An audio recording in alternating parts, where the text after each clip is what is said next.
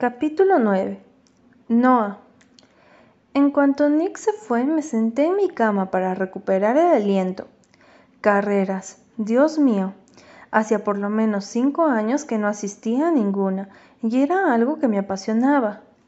Había sido una de las pocas cosas que había heredado de mi padre, y los pocos momentos que había disfrutado de su compañía. Recuerdo haber estado sentada en el suelo junto a sus pies mientras pasaba las carreras NASCAR por la televisión. Mi padre había sido uno de los mejores pilotos de su época, hasta que todo se estropeó. Podía ver la cara de mi madre cuando me prohibió terminantemente volver a tener algo que ver con los coches, las carreras y ese mundo. Había sido la única vez que me había mirado con tal determinación y seriedad que tuve que prometérselo y aún así ansiaba volver a aquello. Me traía buenos recuerdos de cuando mi primo Jeff y yo nos juntábamos para ver las carreras que tenían lugar a una pista que había a varios kilómetros de la ciudad. Era genial y en más de una ocasión había sido yo la que había corrido. Con solo 12 años ya sabía conducir a la perfección y fue justo ese año, el año en que me desarrollé y cuando me crecieron las piernas lo suficiente para llegar a los pedales, cuando mi primo me dejó correr con él. Fue una de las experiencias más alucinantes de mi vida. Aunque puedo recordar la euforia de la velocidad, la arena pegándose a los cristales y entrando en el coche, el chirrido de, de las ruedas, pero sobre todo la tranquilidad mental que me profesaba.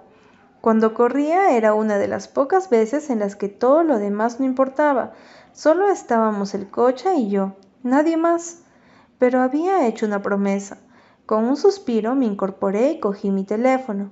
Mis amigos no parecían echarme de menos en absoluto. Aquella noche iban a otra fiesta en casa del primo de mi novio, y ni siquiera se habían dado cuenta que yo seguía en el grupo de chat de donde podía leer todos los detalles sobre la bebida, la gente y el desfase que se iba a meter todos aquella, aquella noche. Sentí un pinchazo de dolor y de irritación también. Dan aún no me había llamado. Yo ansiaba escuchar su voz, hablar como hacíamos antes de que me marchara horas y horas. ¿Por qué no me llamaba? ¿Se había olvidado de mí? ¿Se había olvidado de su novia? Con esos pensamientos salí de mi habitación para encontrarme con mi madre y Will en el recibidor de la entrada. Él estaba de smoking y parecía un actor de Hollywood con su elegancia y aquel porte que para mi desgracia había heredado también su hijo. He de admitir que cuando había visto a Nick con aquel traje negro y su camisa blanca, había tenido que contener las ganas de abrir los ojos de forma desmesurada y sacarle una foto. El chico estaba más que bueno, eso se tenía que reconocer, pero ahí se acababa cualquier cosa positiva respecto a él aunque me había sorprendido que estuviera metido en las carreras de coches. Al fin y al cabo compartíamos algo más que nuestro tatuaje. Mi madre estaba espectacular. Aquella noche acapararía todas las miradas, y con razón. El pelo, rubio platino a diferencia del mío, que era indescriptible por todas sus tonalidades, le caía en cascada sobre su hombro derecho, en unos perfectos tirabuzones. Su otro hombro estaba desnudo, y su piel brillaba con aquel producto que se había comprado y con el cual había insistido en rociarme a mí. Me había echado por el pelo y por las partes de mi cuerpo que quedaban desnudas, que para mi disgusto eran bastantes. No sabía de dónde había sacado aquel vestido, pero mostraba más de lo que me habría gustado a mí. Eso estaba claro. Hasta Nicolás se había quedado mirándome las tetas, y no quería ni pensar en lo que sus amiguitos idiotas, incluso mi pareja Hugo, me dirían aquella noche. Noah, estás preciosa, me dijo mi madre con la cara resplandeciente. Claro que ella era mi madre, siempre iba a estar preciosa a sus ojos. Will me observó detenidamente y frunció el ceño. Me sentí incómoda al instante. ¿Pasa algo? pregunté sorprendida y molesta al mismo tiempo. No se iba a poner a decirme que me tapara, ¿no? Que lo pensara yo, vaya, y pasé, pero que me lo dijera él, no sé qué sería capaz de contestarle. Él relajó el rostro. ¿Qué va? Estás guapísima, dijo, y volvió a fruncir el ceño. ¿Te ha visto ya Nick y sus amigos?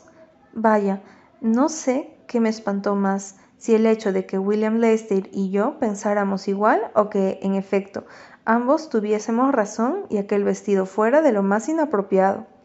Mi madre me ahorró el detalle de contestar. Está genial, Will, le dijo entrelazando su brazo con él. Además, Nick y ella son hermanos. Él nunca la vería de aquella forma. Mi madre estaba mal de la cabeza, y con eso lo acababa de confirmar.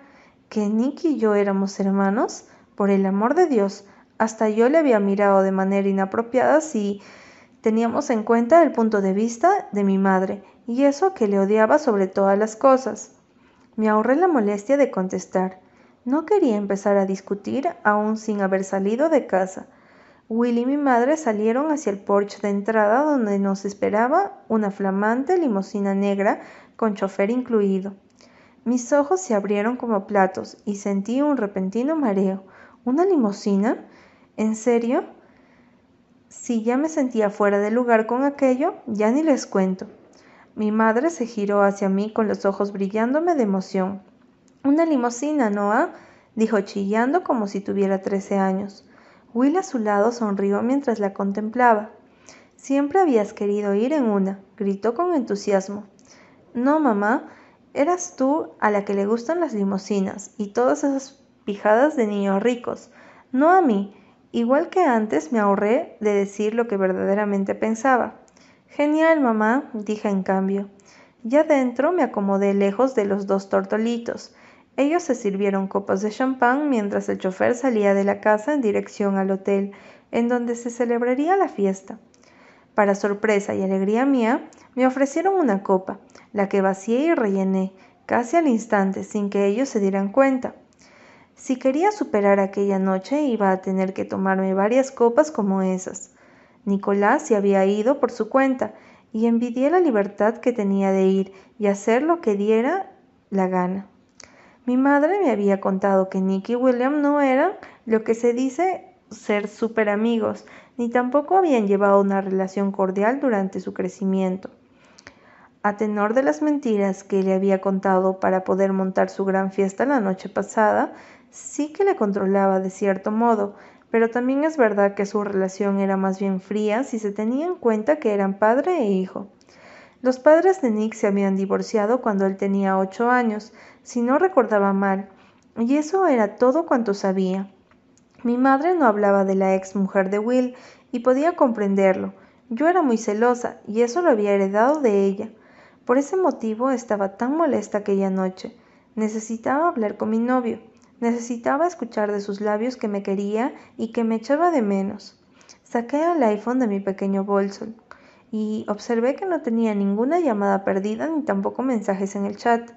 Respiré hondo varias veces y me dije a mí misma que ya llamaría, diciéndome que le había ocurrido algo con su teléfono o Dios sabe qué, y por eso no había podido marcar los dichosos números y hablar conmigo. De ese humor tan genial estaba cuando llegamos a la entrada del hotel. Para mi sorpresa, muchos fotógrafos estaban apoltronados allí esperando para inmortalizar el momento en el que William Lester expandía su gran empresa y con ello su gran fortuna. Me sentía tan fuera de lugar que habría salido corriendo si aún no llevara puesto aquellos tacones de medio metro de largo. Mi hijo tendría que estar ya aquí, dijo William en tono serio.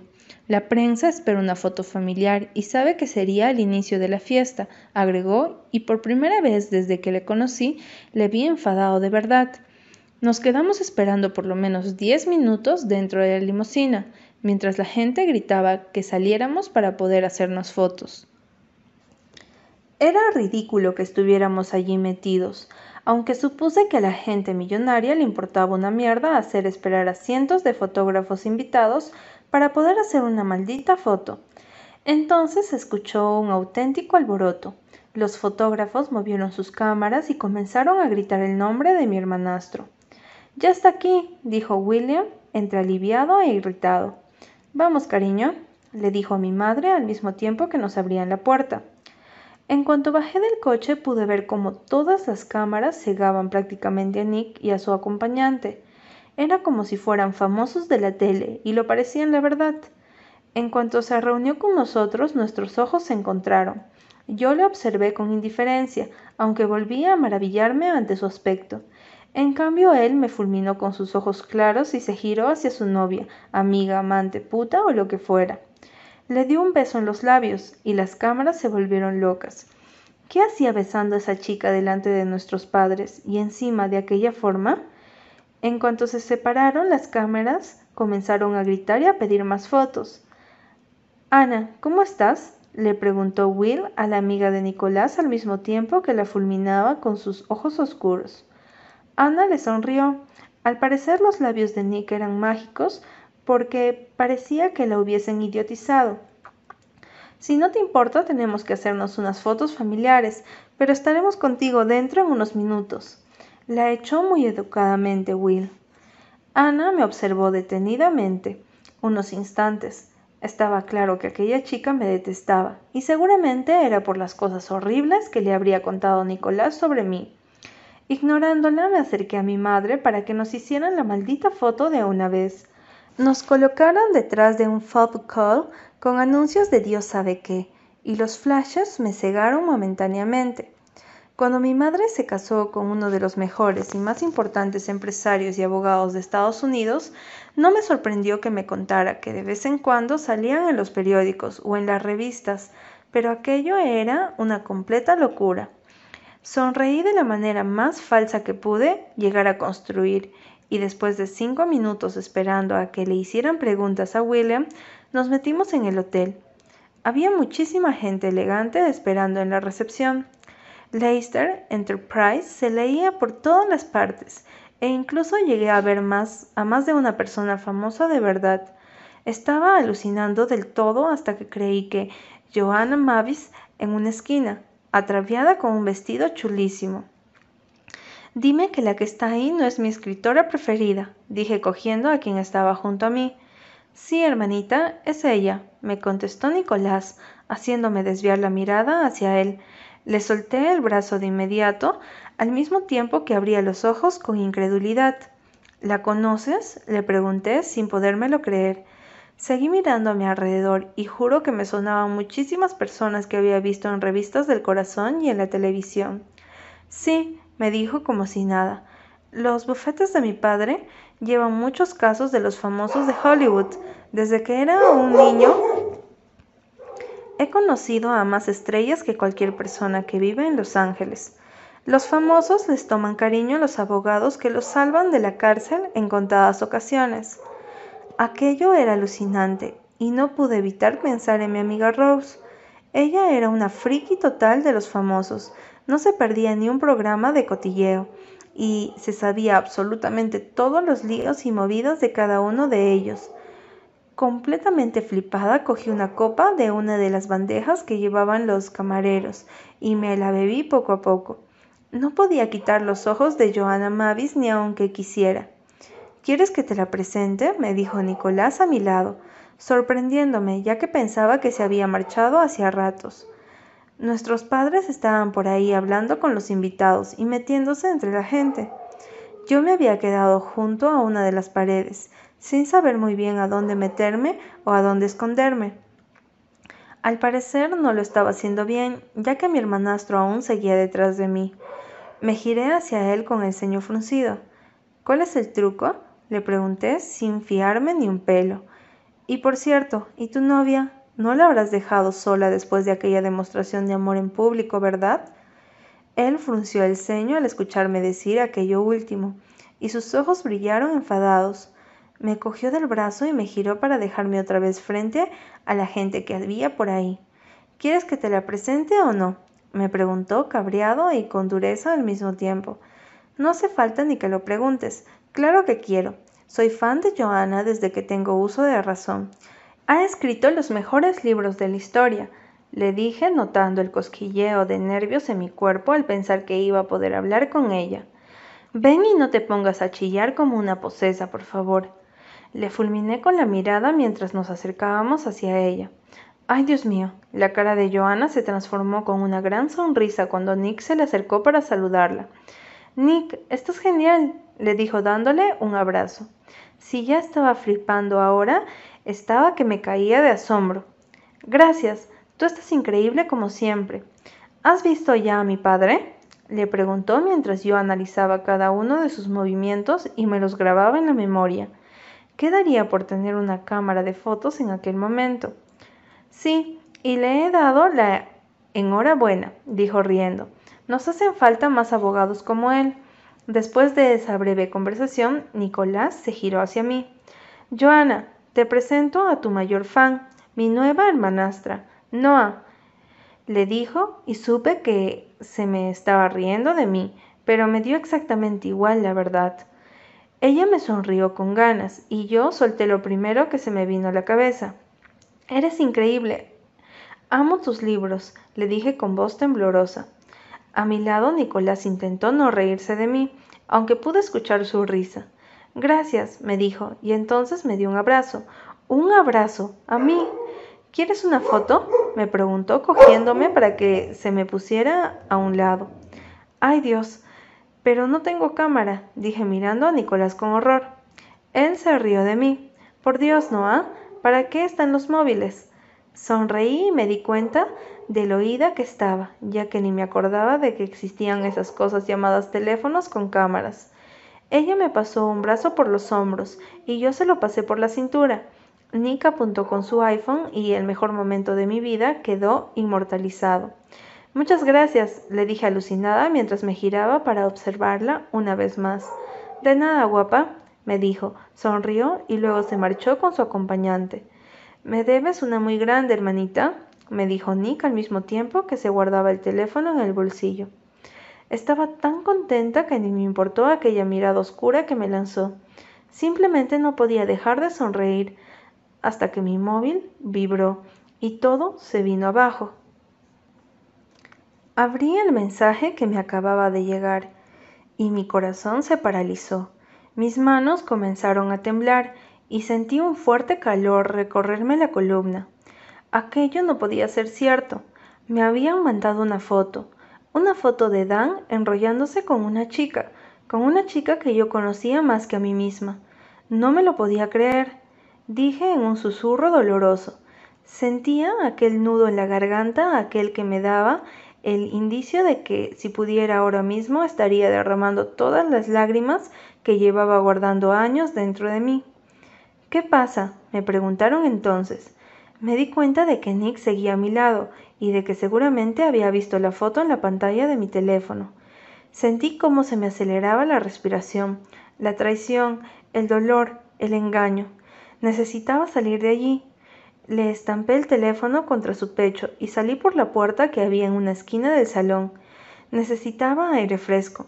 Necesitaba estar sola. ¿Cómo podía hacerme esto? ¿Cómo podía ella? Me sentía como la persona más estúpida y humillada del planeta. Era mi mejor amiga. ¿Qué estaba haciendo? ¿Qué se le pasaba por la cabeza? Entré en los lavados del hotel y me acerqué hasta el espejo. Me apoyé en la encimera y bajé la cabeza, mirándome los pies. Tranquila, tranquila, no te derrumbes, no ahora, no llores, no se lo merece. Levanté la cabeza y miré mi reflejo. ¿Qué me dolía más? ¿Que el primer chico al que quería me hubiese engañado o que la chica con la que lo había hecho fuera mi mejor amiga? Beth, Beth.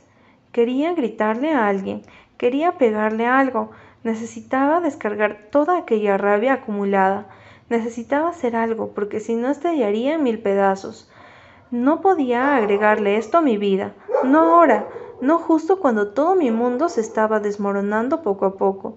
No cuando estaba completamente sola en, una ciudad nueva, sin amigos, sin nadie que me conociera, sin nadie a quien le importara. Cabrón, hijo de...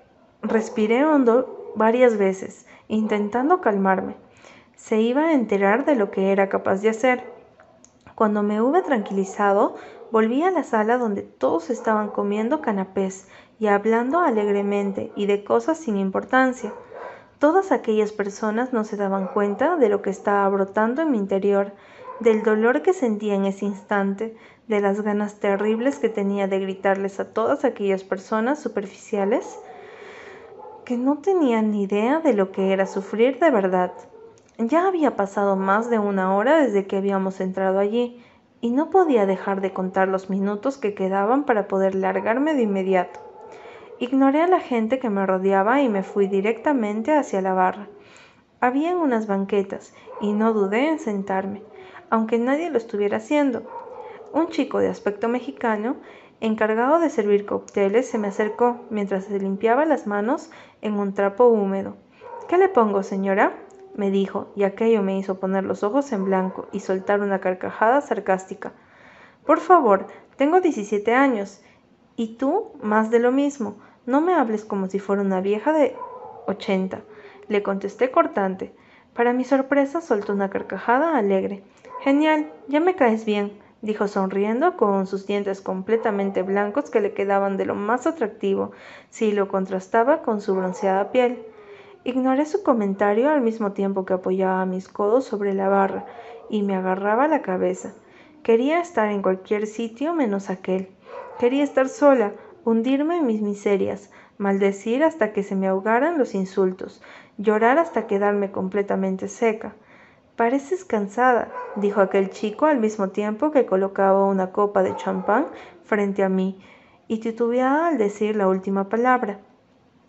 La mejor palabra hubiera sido destrozada, pero no le culpaba por querer mejorarlo. Levanté los ojos y le observé. Estoy cansada de esta gente y de las personas que se creen con derecho a hacer lo que les da la gana. De eso estoy cansada, dije fulminándole con la mirada. Él no tenía la culpa, pero era un hombre y en aquel instante odiaba a los hombres, a todos y a cada uno de ellos. Es más, los detestaba, no servían para nada, solo para causar daño y destrozar a las mujeres. Oh sí, eso sí que se les daba bien. Él elevó las cejas hacia arriba y sonriendo se apoyó sobre el bar y se acercó hacia mí. Para decir esas palabras pareces muy involucrada en la clase de gente que se cree superior a todo el mundo, dijo mirando hacia los multimillonarios que se divertían tras mis espaldas. Por favor, ni siquiera insinúes que me parezco a ellos, le dije cortante.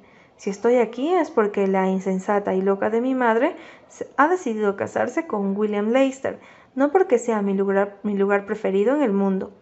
Agregué al mismo tiempo que me bebía la copa de champán de un solo trago. Casi me atraganto, pero mi acompañante apenas se dio cuenta.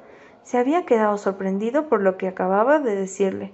Espera, dijo mirando hacia atrás y luego clavando sus ojos en los míos. ¿Eres la nueva hermanastra de Nick? me preguntó alucinado. Oh, por Dios, otro amiguito de ese capullo, no, por favor. La misma, contesté deseando que me dejara solo para poder sumirme en mi miseria. Te compadezco, me dijo entonces, y mi humor pareció variar a mejor. Cualquiera que odiara a Nick entraba directamente en mi lista de gente preferida en el mundo. Soltó una carcajada de incredulidad y se incorporó volviendo a mirar hacia atrás.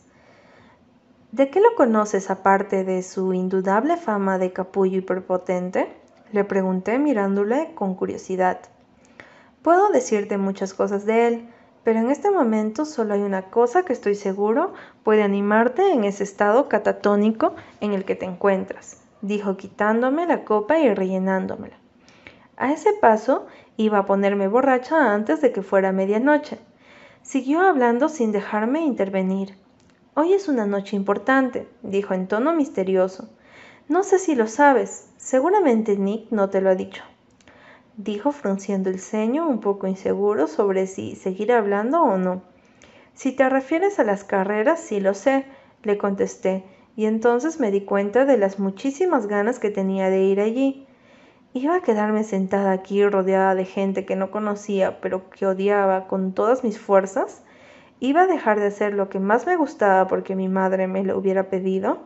¿Acaso ella me había preguntado cuando decidió tirar nuestras vidas por la borda? Pero lo peor de todo no era eso, sino iba a quedarme aquí sentada como una buena chica, mientras mi mejor amiga y mi novio se enrollaban delante de todos nuestros amigos, humillándome y haciéndome trizas a mi costa. Voy a ir a esas carreras y tú me vas a llevar, le dije, y sentí aquel cosquilleo en el cuerpo, aquel que me indicaba que estaba haciendo algo malo, aquel que era liberador y arriesgado, aquel que me decía que no iba a ser la chica buena que todo el mundo esperaba que fuera. Aquella noche iba a hacer lo que me diera la gana, y si de paso me vengaba del cabrón de mi exnovio y la zorra de mi mejor amiga, mejor que mejor.